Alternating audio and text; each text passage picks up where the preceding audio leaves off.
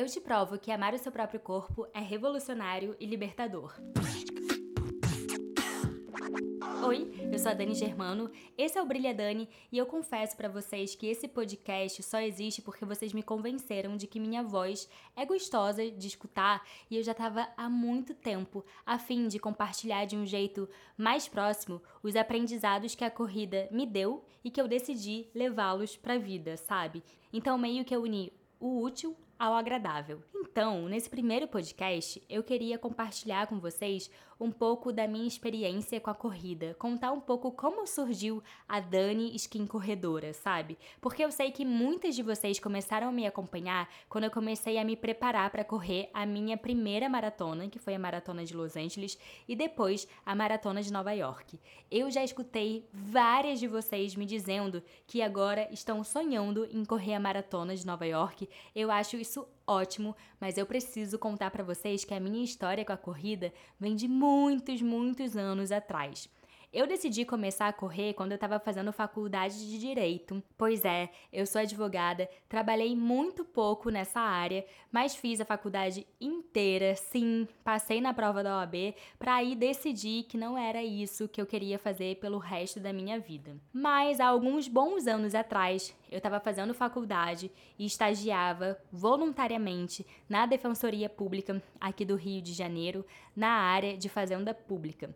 A gente trabalhava com os processos contra o Estado em relação a medicamentos. Mais ou menos assim. Uma pessoa precisa de um medicamento específico para tratar alguma doença. Ela ajuiza uma ação, ela entra com uma ação contra o Estado para conseguir né, garantir esse medicamento. E eu era uma, uma das pessoas né, responsáveis, uma das estagiárias ali responsáveis, em conversar com as pessoas que iam até a defensoria para entrar com a ação, mas também para passar o andamento das ações para as pessoas. Cara, e era tão duro, porque assim, eu fiquei alguns meses lá, uns bons meses na defensoria, e eu não me lembro de ter conseguido falar um sim para ninguém. Era sempre algo relacionado a tipo, ah, a gente vai precisar entrar com recurso porque seu pedido foi indeferido. Era muito isso, gente, e era muito sofrido.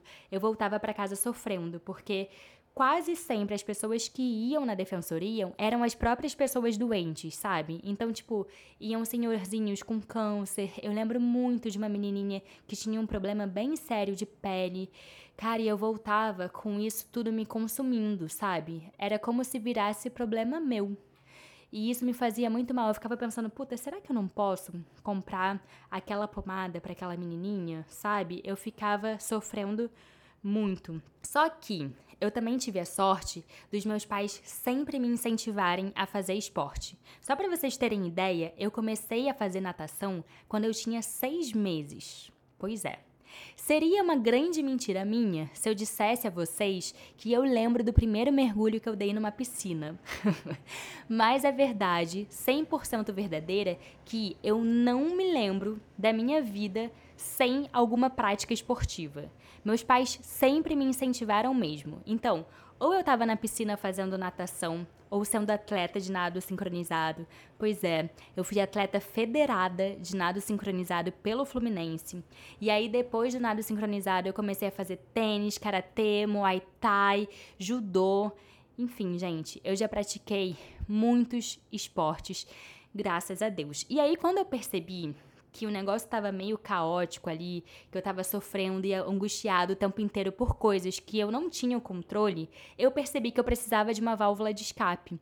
E eu já sabia a importância do esporte nesse sentido na minha vida, sabe? Eu percebi que eu precisava fazer o quê? Voltar a ser ativa, a me movimentar, a praticar algum esporte. E aí, como a minha rotina era super corrida, e na época eu morava bem perto da lagoa, aqui no Rio de Janeiro, na Lagoa Rodrigo de Freitas, eu pensei que eu podia começar a correr, porque correr eu podia fazer em qualquer momento do meu dia. Se eu não conseguisse correr na rua, eu podia correr na esteira. E era uma coisa mais fácil de encaixar ali na minha rotina, que era meio complexa de faculdade, estágio, enfim, tinha muito pouco tempo livre. Decidi começar a correr Fui numa loja multimarcas e dei uma sorte do caramba, porque fui atendida por um vendedor que me indicou o Pegasus 28 na época. Eu amava ele. Ele era tipo o arroz com feijão da Nike. Deu super certo esse tênis em mim, super certo mesmo. Eu fiquei um tempão correndo com ele, porque naquela época era esse tênis que eu tinha e era isso aí.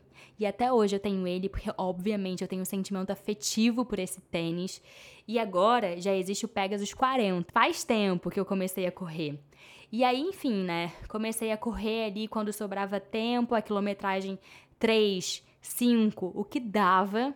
Eu lembro a primeira vez que eu dei uma volta completa na lagoa, foi incrível, foi o meu primeiro grande objetivo na corrida, sabe? Foi muito legal quando eu consegui conquistar isso, e eu acho que é aí que tá o grande barato da corrida, a gente conseguir ir se superando, sabe? Meio que em passo ali de formiguinha, isso é muito gostoso, porque a gente vai vendo o quanto a gente treinado consegue ir mais longe. E aí eu já acho que é uma coisa que a gente consegue já começar a levar é, pra vida, sabe? Tudo é treino, tudo é treino. Eu lembro que eu achava muito que a corrida era sobre eu me relacionar e me sentir parte da cidade também. Eu sou assim, apaixonada pra caralho pelo Rio e importante falar já que nesse podcast está permitido falar palavrões, afinal de contas, carioca que sou, uso pra caralho como advérbio de intensidade. Então, assim, vai ter palavrão por aqui. Combinadas?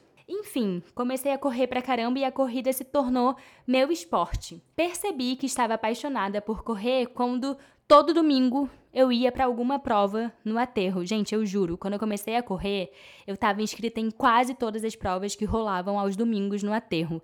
Isso fazia com que eu ficasse motivada para ir treinar, mesmo cansada do dia a dia, sabe? Fui conquistando e ficando um pouquinho melhor nos 5 quilômetros, nos 10, e aí eu percebi que eu queria experimentar correr uma meia maratona, obviamente quando os 10 quilômetros já estavam confortáveis para mim, sabe? Decidi entrar numa assessoria esportiva para dali a um ano eu correr a minha primeira meia maratona. Fez muita diferença para mim começar a treinar com uma assessoria. Antes eu seguia a planilha da internet e é muito bizarro a diferença que faz quando é uma coisa, um trabalho mais individualizado, né? A gente evolui muito mais. Continuei treinando pra caramba e aí já com foco, né, na meia maratona, enfim.